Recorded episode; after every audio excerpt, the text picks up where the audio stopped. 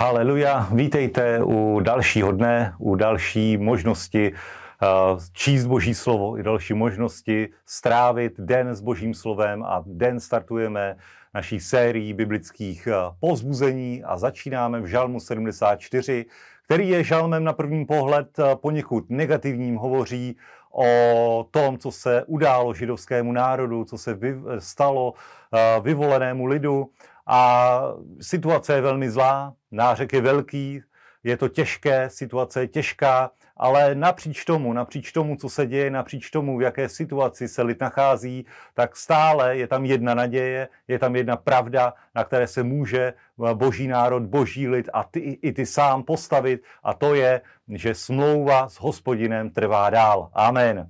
Ať už se děje cokoliv ve tvém životě, ať už si se dostal svojí vinou do jakékoliv situace, ať už si se dostal mimo boží vůli, mimo boží zaslíbení, ať už si se dostal uh, na okraj společnosti, ať už si se dostal pod vliv ďábla, pod vliv démonických sil, pořád platí to, že Bůh nikdy nezrušil svou smlouvu s tebou, že ty se vždy můžeš navrátit do smlouvy, kterou máš s hospodinem, ty se vždycky můžeš odvolat na boží zaslíbení, požádat o odpuštění a můžeš vstoupit do smlouvy, která v novozákonní době je lepší než stará smlouva. Je to smlouva, kterou uzavřel Ježíš Kristus s námi a on je i ručitelem nové smlouvy, proto máme daleko lepší a silnější, pevnější zaslíbení než lidé starého zákona. A vždy se můžeš postavit na tuto krevní smlouvu, ať už se nacházíš kdekoliv, ať už je situace jakkoliv zlá, tak Bůh je věrný svým zaslíbením, Bůh je věrný své smlouvě a tak vždycky se odvolej na pána, odvolej se na jeho sliby, odvolej se na to, co vyřkl o tvém životě, postav se zpátky do boží vůle a Bůh bude jednat, Bůh vypůsobí záchranu, Bůh tě přivede zpátky z babylonského zajetí do zaslíbené země. Amen. Haleluja. Druhé místo, na které se můžeme podívat, je ze skutků 9. kapitoly od 32. verše, kde Eh, čteme příběh chromého Eneáše, který je 8 let upoutaný na lůžku, za kterým přichází Petr a hovoří Eneáši, staň a ustel si. A stane se jeden velký zázrak, že eh, Eneáš stane, ale bohužel nestane se už, že by si Eneáš uslal.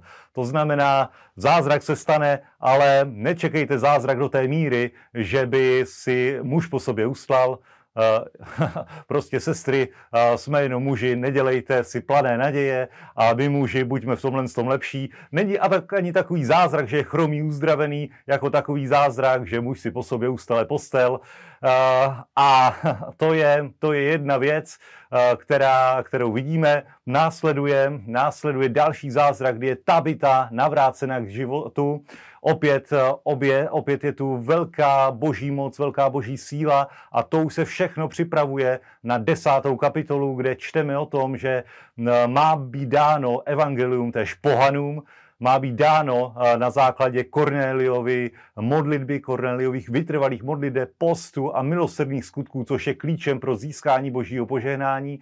A díky Kornéliově vytrvalosti je Petrovi dáno zjevení o tom, že co Bůh očistil, nemá považovat za nečisté. A v těchto verších, které máme dnes na programu, si právě Bůh připravuje Petra, aby vůbec byl schopen vstoupit do uh, Kornéliova domu, aby byl schopen tam sloužit a e, je to období, kdy Petr je uváděn do veškeré pravdy, tak jak Ježíš předpověděl, že duch vám ukáže veškerou pravdu, kterou byste teď nebyli schopni snést. A tohle je jedna z těch pravd, kterou by patrně Petr, který měl e, do jisté míry pořád takový zákonický sklon, židovský sklon, e, který by možná nebyl schopný tehdy za službě Ježíše snést, ale Duch svatý ho skvěle vede, skvěle ho připravuje na to, aby, aby kázal evangelium pohanům a potom, a to už je v další kapitole, to, k tomu se dostaneme později, tedy toto je doba přípravy, toto je doba, kdy se ze zázraků dějí ještě větší zázraky a sice, že evangelium přichází k pohanům i k nám samotným přesně v tento okamžik skutku apoštolů. Amen. Haleluja. A poslední místo, které máme dnes na programu, je 2. Samuelova 23. 23. Eh, kapitola a 24. kapitola od 8. verše, kde jsou jmenováni Davidovi hrdinové, kteří učinili velmi udatné skutky, kde jsou popsáni to, co všechno vykonali v době bojů, v době válek a i v posledních dvou letech mezi námi povstali mrzí, mnozí, mnozí hrdinové, hrdinové víry, kteří se nenechali zastrašit nepřítelem, ale kteří ve své síle a ve, své, ve síle, které jim dává Boží slovo, Boží duch, povstali a skutečně je vidět rozdíl mezi tím, kdo se pevně postaví jako Davidův hrdina na zaslíbení, na boží slovo a mezi tím, kdo jednoduše zůstane doma. Amen. A vidíme, že nachá dochází k určitému zvratu eh, v, v éře Davida, který už nastal dříve, když eh, spáchal hřích s Betšebou, ale nachá, dochází k dalšímu zvratu, kdy David sčítá lid, což eh, je proti hospodinově vůli a proto hospodin říká, že uvede na Izrael ránu, dává Davidovi na výběr, jestli to má být sedm let hladu, tři měsíce bude utíkat před protivníky nebo tři dny moru. David si vybírá tři dny moru a přesto zemře nějakých 70 tisíc lidí v Jeruzalémě, v Izraeli a David, když to vidí, tak je naprosto zdrcený, ale ví, že Bůh má řešení, ví, že Bůh vždycky může být osloven, že Bůh vždycky zareaguje na oběť, kterou člověk k němu přinese a i v tuto chvíli on odmítá nechat si oběť uh, poskytnout zdarma, koupí za kupní cenu oběť, kterou obětuje a rána je tím odvrácena. Takže i v situaci, že David jednal úplně mimo boží vůli, i v situaci, kdy, kdy eh, nastala velmi zlá, zlá skutečnost, tak i v tento moment je Bůh věrný, i v tento moment eh, je věrný božím zaslíbením, tak jako jsme četli v 74. žalmu, i v tento moment odvrací svou ránu od Izraele a vypůsobí, že, že špatné věci odejdou.